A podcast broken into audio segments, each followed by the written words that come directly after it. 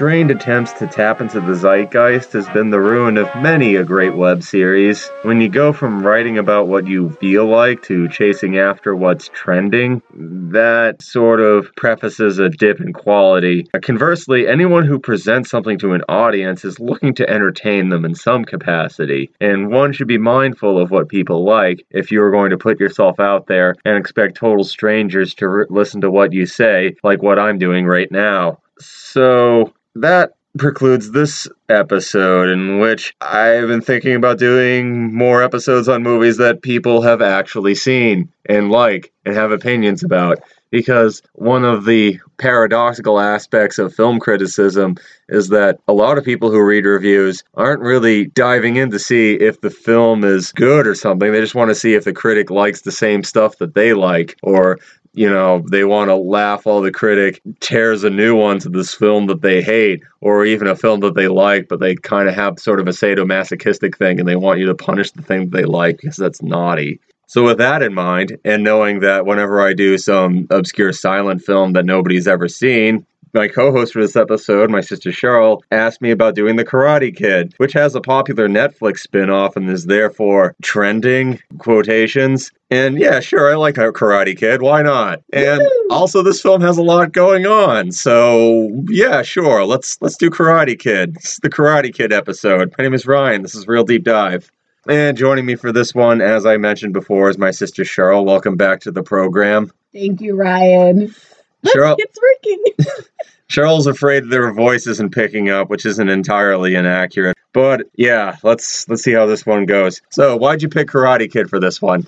The only time I've ever seen The Karate Kid was edited on TV, and my husband and I have been watching the show. So I was like, "Oh, I wonder if um, all of those edits for a time affected the plot at all." It did. To be honest, I didn't see The Karate Kid for the first time until a couple of weeks ago where I watched it with Becky. Initially, I thought I was going to do it with Becky, but Becky is self conscious about the way her voice records, so she didn't want to do any episodes of the show in the near future. So, eh, not that you know anything about that. I didn't just say I sound like a, an off brand Chevette or anything. Subject of this film is the 17 year old Daniel LaRusso and his mother Lucille who have moved from Newark, New Jersey to Reseda, Los Angeles, and California. The handyman at their new apartment building is an eccentric, kind, and humble Okinawan immigrant named Mr. Miyagi. Daniel soon befriends Allie Mills, a high school cheerleader, something that enrages her arrogant ex boyfriend, Johnny Lawrence, black belt and top student at the Cobra Kai dojo, who demonstrates this at a beachfront fist fight where he smashes Allie's radio and apparently lies about it on the Cobra Kai show. I haven't seen a single episode of the show yet.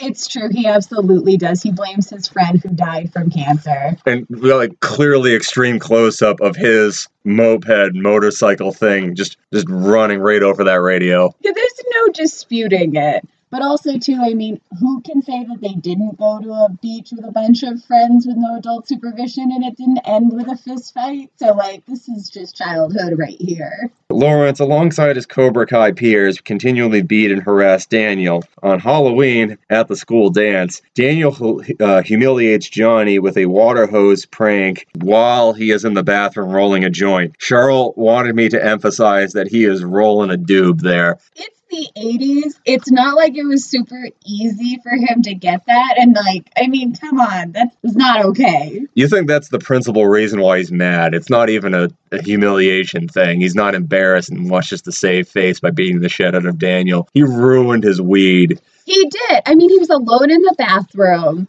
and like he's wearing all black so nobody's going to notice if his clingy leotard is a little bit damp. It's entirely because the joint is gone. Film theory number one.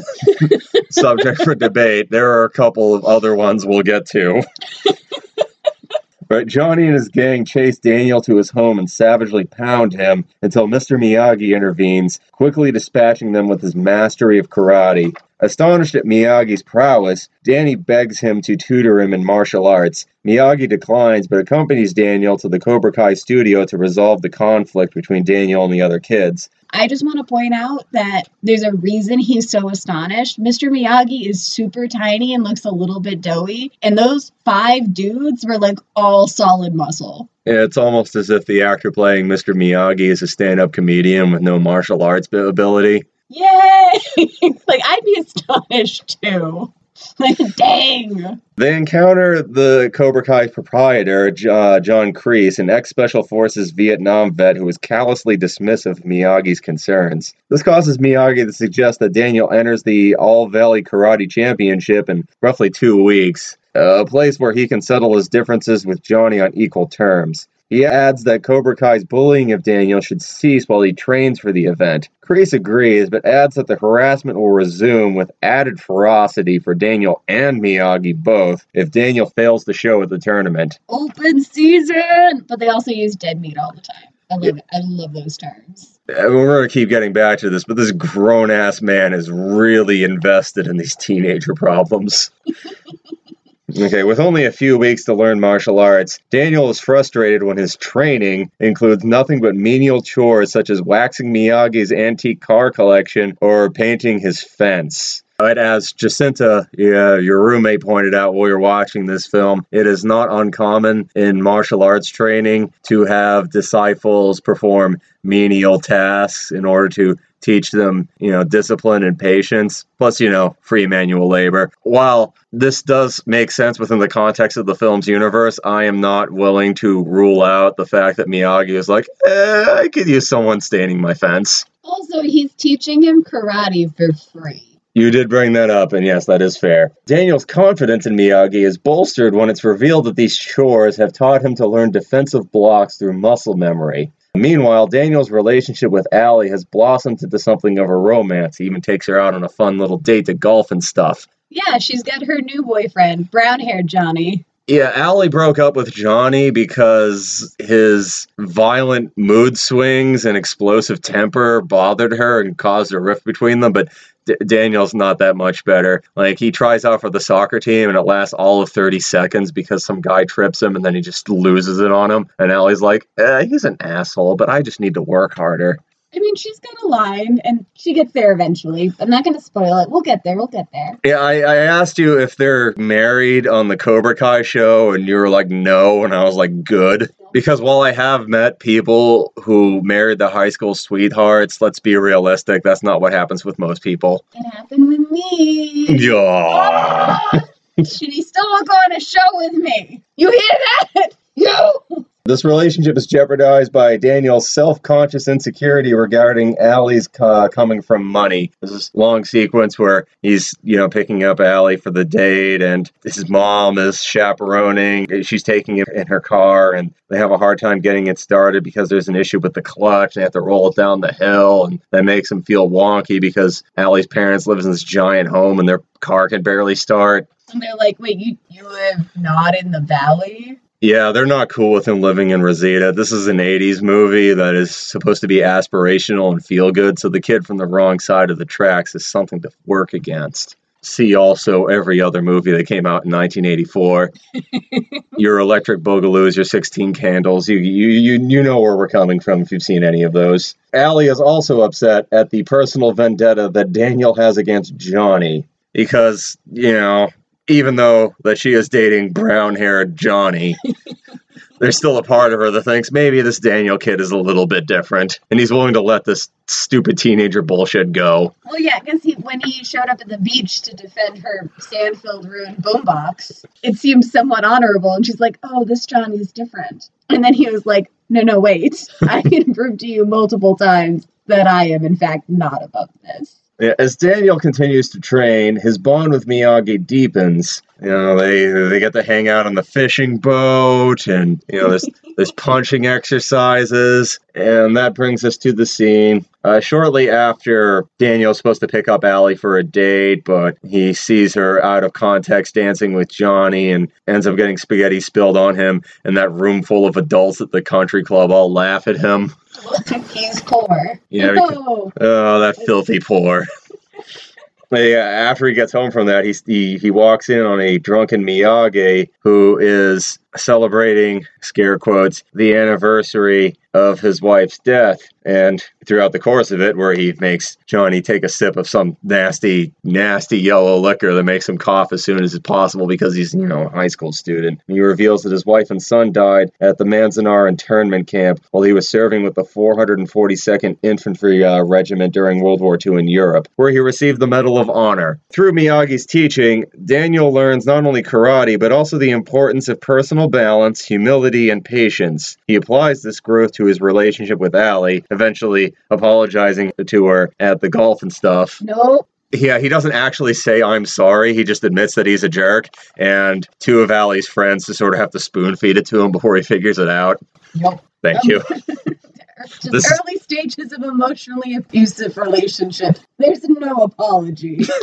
Yeah, at this point, he sort of realizes that beating Johnny is less important than competing with honor and personal discipline. On Daniel's 18th birthday, Miyagi presents Daniel with a homemade gi, which actor Pat Morita actually designed the bonsai sun himself, which I thought was a sweet little factoid. yeah. And he gives him the keys to one of his vintage cars, which uh, the producer gave to uh, Ralph Macchio for real. And he still has that car because that car is fucking cool. it is cherry. Also, that is an incredibly generous gift, considering that Miyagi has known him like at best for like two months. Yeah, uh, it's adding some uh, some fire to my theory. Yeah, we'll get to that. At the tournament, Daniel surprises everyone by advancing to the semifinals. Weirdly invested in this children's karate tournament, although Charlotte has assured me that Cobra Kai expands upon this and gives him a reason to be. Kreese instructs Bobby Brown, one of the less vicious students at Cobra Kai, during the whole skeleton costume Halloween dance. Bobby Brown is the one who's telling Johnny that, that Daniel's had enough. Maybe don't give this kid a concussion in front of the school where there are witnesses. Kreese in, in- instructs Bobby to disable Daniel with an illegal knee attack. Bobby is reluctant but gives in to his mentor's pressure and injures Daniel, getting himself disqualified in the process. No bad students, only bad teachers. That's just what Miyagi says. And also, the whole Bobby isn't that bad is a little less true because later on in the movie, Bobby's just like, yeah, kill him, Johnny. It's okay. You do that ethically dubious leg sweep. Daniel is taken to the locker room where a physician determines that he can't continue. Allie and Miyagi and, well, Daniel's mom reassure Daniel that he competed with dignity, but Daniel is convinced that his tormentors will have gotten the better of him if he quits. He convinces Miyagi to use a pain suppression technique that only exists in kung fu movies to allow him to continue. Daniel returns to the uh, tournament just before Johnny is to be declared winner by default. Now, the match initially begins with Daniel getting the upper hand. He gets a couple of points ahead and fells Johnny with a scissor leg move. This moves Kreese to direct Johnny to sweep Daniel's injured leg, which is an unethical move. Johnny is displeased with the suggestion. He looks a bit horrified, actually, but he goes along with it because Kreese is his daddy figure, and Kreese has a lot of sway on these children. As the match resumes with a tied score of 2 2, Johnny seizes Danny's leg and deals a vicious elbow. Rising from the attack with difficulty, Daniel assumes the crane stance he struggled to perfect during that training montage I mentioned earlier. Luring Johnny within range, Daniel scores the winning point with a dramatic kick to his head. This the film ends very quickly afterwards. There is no denouement in the Karate Kid. as soon as he wins, it's just Johnny presents Daniel with the trophy. He is immediately cool with it and respects Daniel just like straight away. It's nice to, to know we're on the same level, brown haired Johnny. Yeah. And Daniel is carried off by an ecstatic crowd. The final shot Oh my god, his Is- wounded leg. They're holding him by his injury.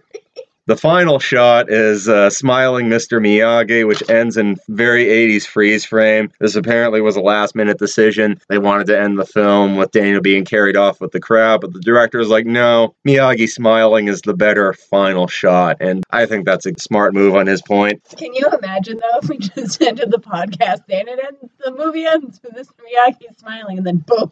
End of episode. No, no, we got a lot more to go. All right, the development for this film. The ball got rolling when producer Jerry Weintraub uh, caught wind of a newspaper story about this scrawny kid from the sticks who learned karate in order to defend himself from neighborhood bullies. He thought, hey, that's a good hook to uh, hang a movie on top of. The rest of it was filled out by screenwriter uh, Robert Mark Kamen, or Kamen, I'm, I'm not sure. Every time I have to look up names for uh, to, to pronounce, I, I, I focus a lot of energy on certain ones, and then another one slips through my finger, and I feel like an asshole whenever I get it wrong. But yeah, at the age of 17, Kamen began studying martial arts after being beaten by a gang of bullies. Kamen disliked his first teacher, who taught karate as a method for violence and revenge. Uh, he ultimately embraced the Okinawan uh, Goju Ryu style under a tutor who was a student of uh, Miyagi, who developed that particular style, which emphasized, as the film does, personal discipline and self defense. Now, this, uh, these accounts were merged together, and the producer brought on John G. Avildsen to direct, who is best known for directing Rocky, which The Karate Kid has many parallels with, as more than a few people have pointed out. In fact, Sylvester Stallone would often joke with Kamen whenever they were in the same room at some Hollywood function that he totally stole his screenplay for Rocky and stole the director in turn. Oh, shots fired! Apparently, this was always playful. Nerf shots fired. After settling on the film's title, the filmmakers learned that DC Comics, owned by rival studio Warner Brothers, had already trademarked the Karate Kid. This is a character in the Legion of Superheroes, which I have read some Legion of Superheroes, but that cast is too massive for me, and I'm speaking as me. was he one of those like it was the name before it was like anything else?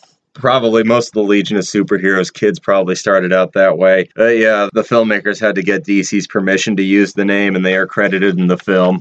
Uh, let's move on to the casting of this film. A whole lot of people were considered for Daniel before they settled on Ralph Macchio. Amongst them, Sean Penn, Robert Downey Jr.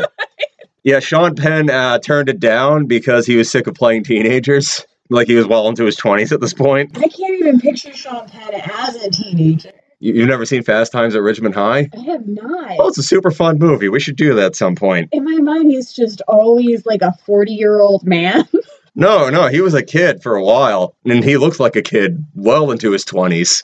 I can't picture it. I just can't. All right, other people Charlie Sheen, Emilio Estevez, Yeah. Nicolas Cage, Anthony Edwards, Tom Cruise, Eric Stoltz, and C. Thomas Howell. Kyle Eastwood apparently auditioned for it when he lost the part, and Irie Clint Eastwood, his father, banned Coke products from the sets of his films. Columbia Studios, which, you know, financed and produced The Karate Kid, was owned by Coca Cola at the time. More on that later. Ralph Macchio was ultimately picked be- based on his performance on The Outsiders, and he was basically playing a riff on his character in The Outsiders for Karate Kid. Apparently, the character was initially named Danny Weber until, as Macchio put it, he walked on set and then immediately were like, oh, he's a little Russo. Uh, Ralph Macchio was 22 at the time of the filming, which nobody who was watching the film with us believed. Not even a little bit. He's such a baby face. Apparently, Macchio on set insisted he was 22 years old, and none of his co stars believed him. for the part of Mr. Miyagi. Initially, Toshiro Mifune was considered for the part, and that would have been very interesting and also likely a very different film. Mifune was ultimately not picked uh, largely because he didn't speak English, even though he had done a number of Hollywood films at this point, and the filmmakers felt that he was too intense. If you've seen any of Akira Kurosawa's films, you know the Mifune archetype, Yojimbo, The Hidden Fortress, Rashomon, Seven Samurai. He's very stern, he's very forceful, he's very laconic, and the producers wanted Miyagi to have a certain warmth to him. Which he definitely does. He's very much a father figure, Brian. We're getting to that. All right.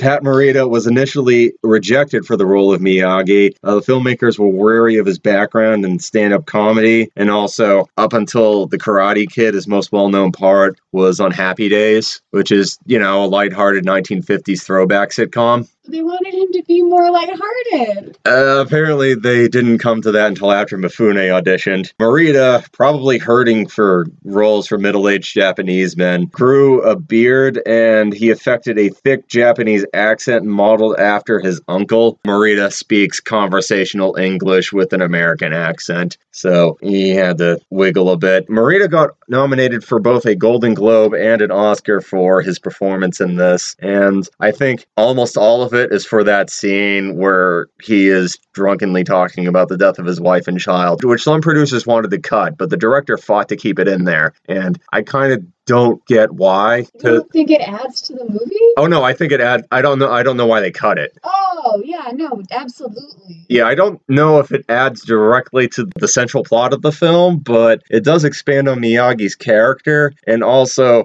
give some reason for why he's filling this hole in his life with Daniel, and he's invested so much energy into him after barely meeting the kid and like yeah because he he never even got to see his son he was away at war this film is for the most part a light-hearted crowd-pleasing romp but uh, yeah that part in, injects the film with very much needed depth yeah you toss in an internment camp and like Dang. Yeah, we'll be talking about that a bit more later. Crispin Glover was initially considered for Johnny, which would have been weird.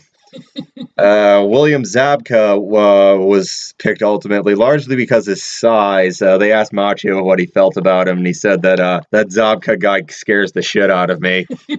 and they're like, "Yeah, that's our guy. that's the gauge." William Zabka didn't have any karate experience entering into this film, although he was an experienced wrestler. He did, you know, Olympic style wrestling throughout high school. However, he took a shine to karate while he was working on this film and eventually earned a second degree green belt. Also, one thing you pointed out, you mentioned that they did a good job replicating the red leather jacket for the Cobra Kai TV show, and I pointed out, based on what I dug up from this, that that wasn't a replica.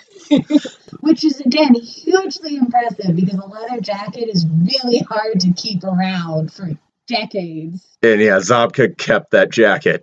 Decades. That's so, it's so cute. I love it. I wonder if he stole it or if they gave it to him. They gave Ralph Macchio the car. They could at least give Johnny the jacket. yeah, Zabka is to this day tied to the series Cobra Kai is even more entrenched in it, but he's had a long, interesting life afterwards. He won an Oscar, as I, as I mentioned. He, he directs short films when he's not doing his Cobra Kai stuff. Moving on, Demi Moore was initially considered for Allie, which is interesting. Elizabeth Shue was ultimately cast as that character based on a Burger King ad that was apparently super popular. I looked it up on YouTube just out of idle curiosity, and I guess it's pretty great by the standards of fast food restaurant advertisements. I'm not sure how you rank them. I mean, any lasting details stick out in your brain? Not especially, except, hey, that's Elizabeth Shue. Look at how young she looks. Sounds like a really successful ad. You know, like Zabka, this is uh, Shue's first screen appearance. She was attending Harvard at the time and needed to take a semester off in order to squeeze in this film, and apparently played a lot of varsity soccer. So the bits where she's just tooling around with the soccer ball with Ralph Macchio, she's probably like, "Yeah, I'm better at this than you are." Let me just slow this down for the cute boy. Don't want to bruise his ego.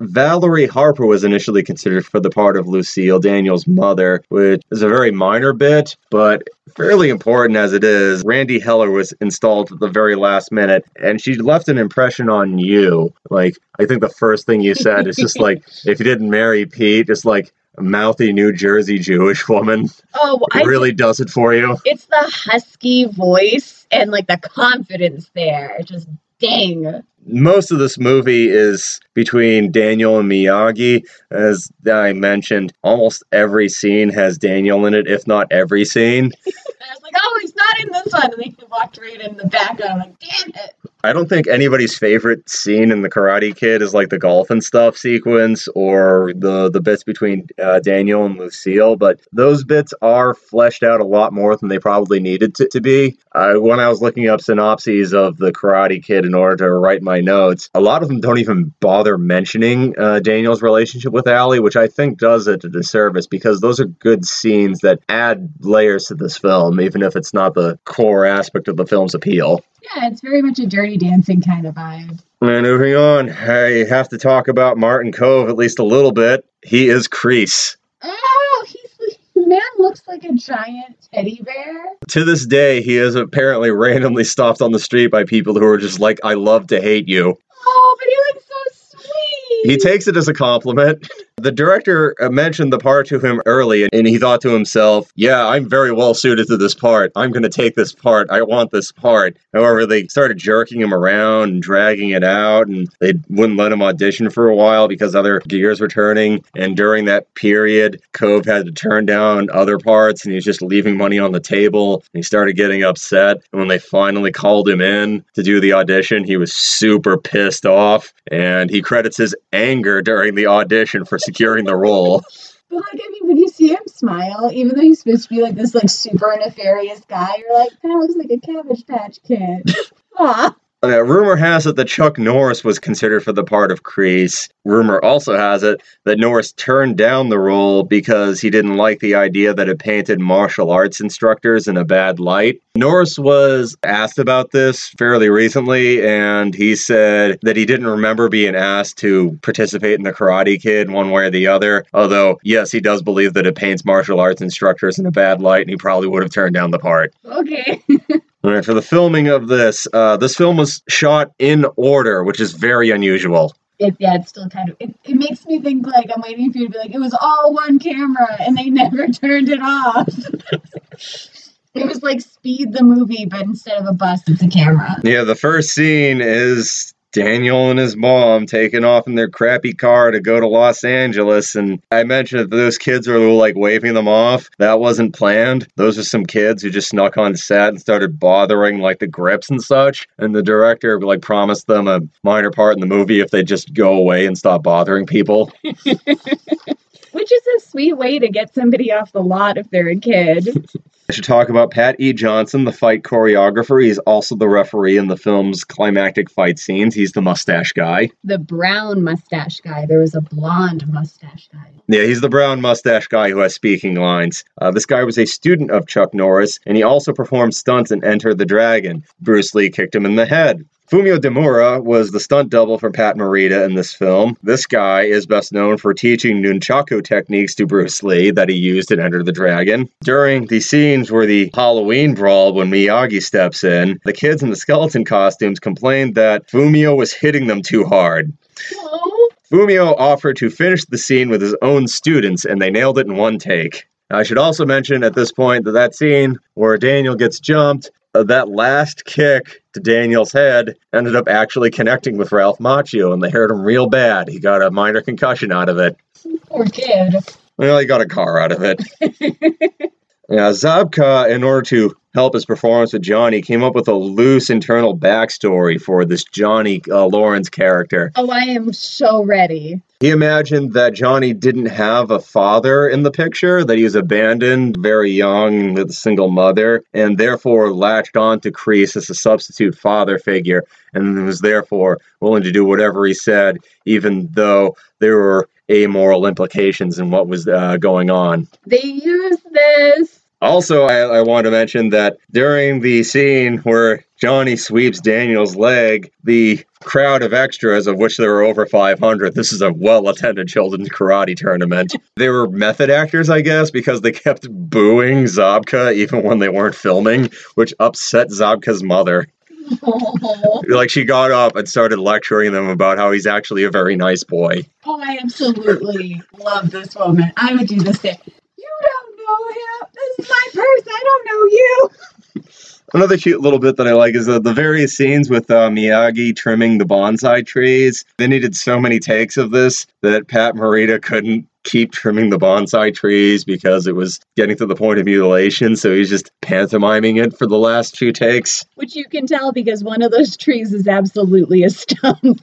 There's like no branches left on it. And the parts where he was going after the fly with the chopsticks, that fly was suspended on a fishing line, which once you learn that is like painfully obvious. I gave the movie too much credit. I thought that it was painted on. Like the film. Yeah, despite the fact that there were a bunch of stunt co- uh, coordinators and most of the people in the karate scenes who actually had martial arts experience were just allowed to improvise their own stunts, there were some mythologized aspects of it, aside from, you know, the I poke you in your collarbone and that makes your arm move bits. Daniel's crane move at the end is fictional, although, yes, there are martial arts moves that are known as crane techniques. That one was come up by, by a stunt coordinator, just sort of offhand, and has done more to you know, look cool on camera than to have any kind of practical self defense attributes to it. Well, yeah, it's super dramatic looking. It is. I should also point out that the 442nd Regimental Combat Team that is mentioned in the film is real. It was largely composed of Japanese Americans, most of whom were recruited from the internment camps that they were forced into.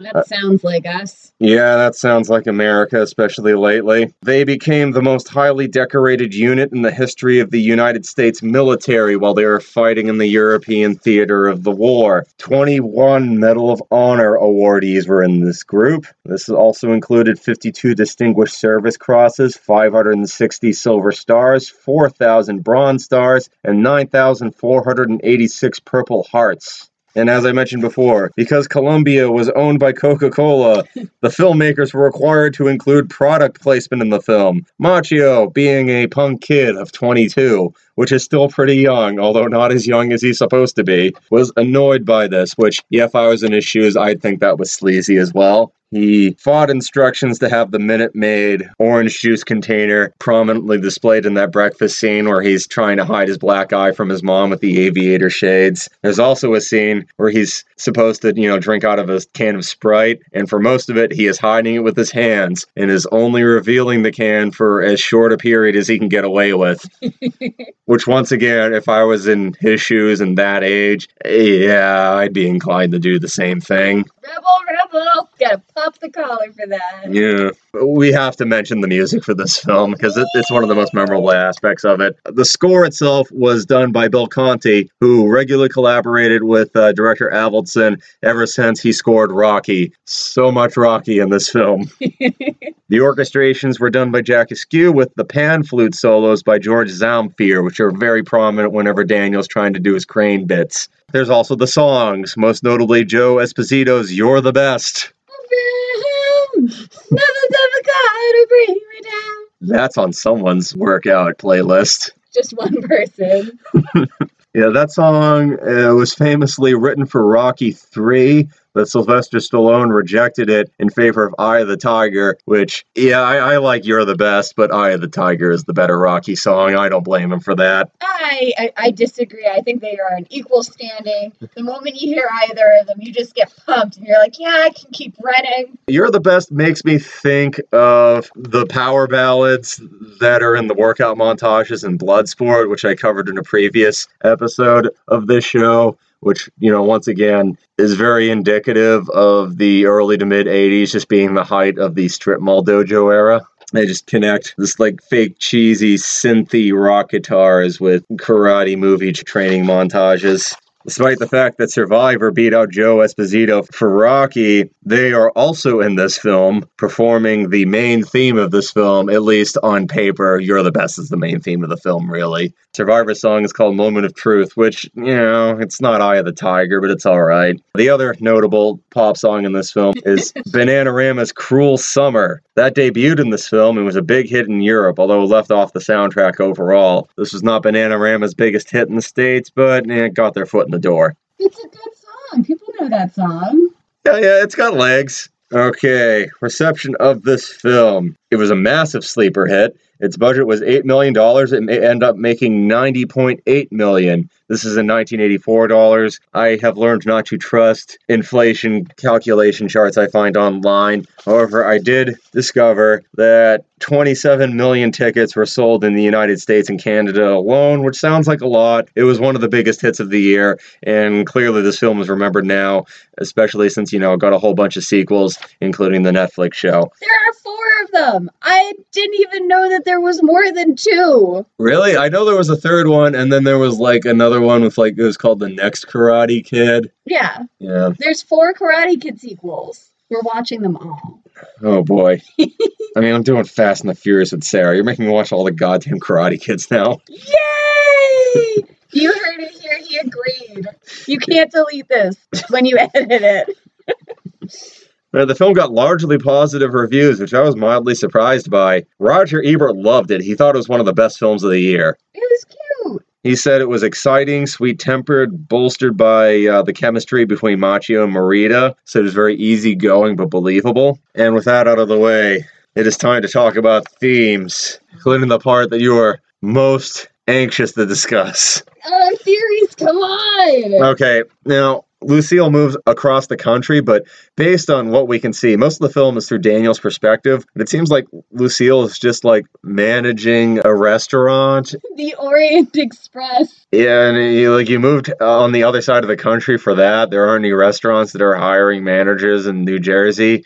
Which made us think that there must be some other reason she went out there. Now, mine is that she's fleeing from an abusive relationship, kind of like an Alice doesn't live here anymore situation. But your idea is that she moved to Los Angeles to be with a new lover, which you contend is Mr. Miyagi. He treats her like a queen. And yes, he also seems to be very paternal towards Daniel. He gives him a car. And he makes his gi from the patch that his dead wife made. Yeah, that is a lot to lay on a kid that you just met. Yeah, clearly they have been writing back and forth to each other for a while. This was a planned thing. She even asked him how he would feel about moving out there. And he's like, Why do you even ask me if my opinion didn't matter? It's like you're a child, your opinion doesn't matter. Because she was she was testing the waters to see if he would be interested in getting, you know, well, as Jacinta pointed out, this is a pre-internet era. How did they meet? And I was like, well, Miyagi does have a collection of antique cars, so maybe he was doing like some kind of touring auto show thing and he bumped into her there. I don't know. Love, Ryan. It's very unlikely and it happens in the strangest of places. Okay, moving on. I do think a core theme of this film is accepting one's limitations. A whole lot of this is just sort of dealing with the fact that you can't win them all. Getting back to, say, Rocky, I'm paraphrasing, but one of the patches of dialogue that always sticks with me in that is the idea is that no matter how big and strong and fast and cool you are, the world will always be bigger than you and will always grind you down. And you just have to put that in perspective and just find contentment in snatching a few little victories while you can, which is sort of reflected in the Karate Kid, although far more optimistically. I read a bit where uh, screenwriter Dennis Palumbo was approached with fleshing out the Karate Kid's uh, screenplay and said that he would only do it if Daniel lost the tournament in the end. Oh. Yeah, he believed that the movie doesn't make sense if you tell him for 90 minutes that it doesn't matter if you win or lose as long as you perform with dignity and then just have him win at the end. And Palumbo said that clearly based on the film's success that he was very wrong about this. at the same time, Rocky loses at the end of Rocky. Yeah, yeah, he just loses with dignity. He earns Apollo Creed's respect. But that's not good enough if you're the 16 year old, I guess. I mean, unpopular opinion, but I like the Karate Kid more than I like Rocky. Don't tell my husband. Okay. Another thing I want to bring up is fragile male egos uh, that are quickly bruised and antagonistic, even when it comes to stuff that doesn't really matter. Which leans into my theory cocaine. Uh, once again, I haven't seen a single episode of Cobra Kai, but this is something that is fleshed out even more. I have heard that most of Cobra Kai is Daniel and Johnny, who are clearly middle aged men with other aspects of their lives, but they can't fucking get over the karate tournament that they fought in when they were 16, even though both of their wives would love them to. it's pretty great. And yeah, the final thing that I wanted to touch upon, the heavier theme, is Japanese internment, which the Karate Kid, I'm assuming for a lot of people, is the first time they even heard about this because for much of the 20th century, grabbing every Japanese American and shoving them in the concentration camps is something that America swept under the rug, where our classrooms taught American exceptionalism. We were a bit reluctant to delve into things where we have stumbled. Uh, Quantum Leap. That was the first time I ever was exposed to it. Was Quantum Leap. Yeah, it started coming up more and more often in the 1980s, which I don't think is a coincidence because, as I mentioned in certain other episodes, the Western started dying down at the same time where Manifest Destiny was discussed in history class, not as much as a glorious expansion to the sea in order to solidify our American empire, but a trail of genocide, with which, you know, it was that too, or that only, depending on one's perspective my history teachers definitely had fun with that because whenever they brought it up, they would just take things from us. Manifest Destiny, my desk. It took a while. There wasn't an official apology or reparations for Japanese Americans affected by internment or concentration camps. I think concentration camp is a more accurate term for that sort of thing until four years after this movie came out, like 1988 people lost their fucking houses. Uh, people lost their houses, their livelihoods, their family, me- yeah, family members. A lot of it they didn't get back. People died there. Yeah, there were legal issues with white people that had moved into those houses that were like, no, but it's my house now. And you know, not only that, but after they were interned, oh, they approached a whole bunch of them, and it's like, hey, go to Europe and fight the Nazis for freedom. Ah! But that would never happen in this country again.